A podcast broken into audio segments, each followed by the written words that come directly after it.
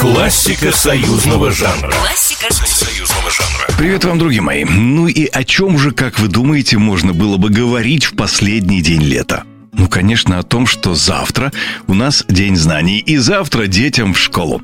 Причем на идею именно этого рассказа меня натолкнула моя дочь. Мы буквально на днях переслушивали старые школьные песни, подбирая ей их на школьную линейку. И когда зазвучала знаменитая «Учат в школе», Моя семиклассница спросила, а что вы прям как Пушкин перьями писали?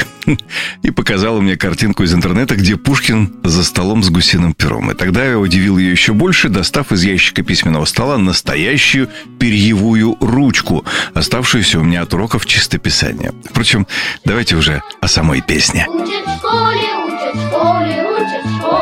идею стихотворения «Чему учат в школе» поэта Михаила Плецковского натолкнул мальчишка, будущий первоклассник. Как-то возвращаясь домой с работы, в подъезде своего дома Плецковский столкнулся с соседским мальчиком, который, пока они ехали в лифте, похвастался, что осенью пойдет в первый класс.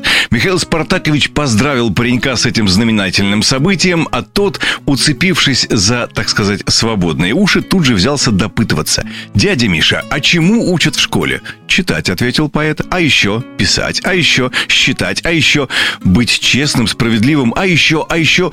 На удачу Плецковского лифт доехал до необходимого мальчику этажа, и тот, не дожидаясь ответов, помчался, куда глаза глядят, забыв о соседе дяде Мише. Но дядя Миша не забыл мальчика. Этот пулеметный перебор вопросов и ответов остался в его голове, превратившись вскоре в полноценное стихотворение, перечисляющее все, чему учат в школе.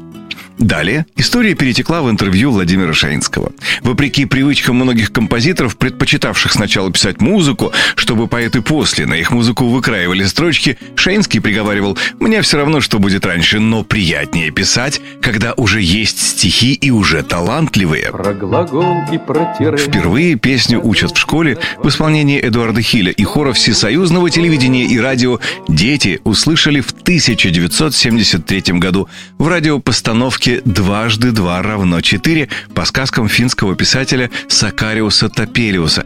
Действительно, кроме невероятно популярной постановки его зимней сказки, была и такая, где заяц и белочка не могли поделить между собой четыре яблока. И, кстати, в этой же радиопостановке прозвучали еще и такие песни, как «Все мы делим пополам», песенка «Рыжехвостенькой», «На свете невозможное случается» и «Дважды два-четыре».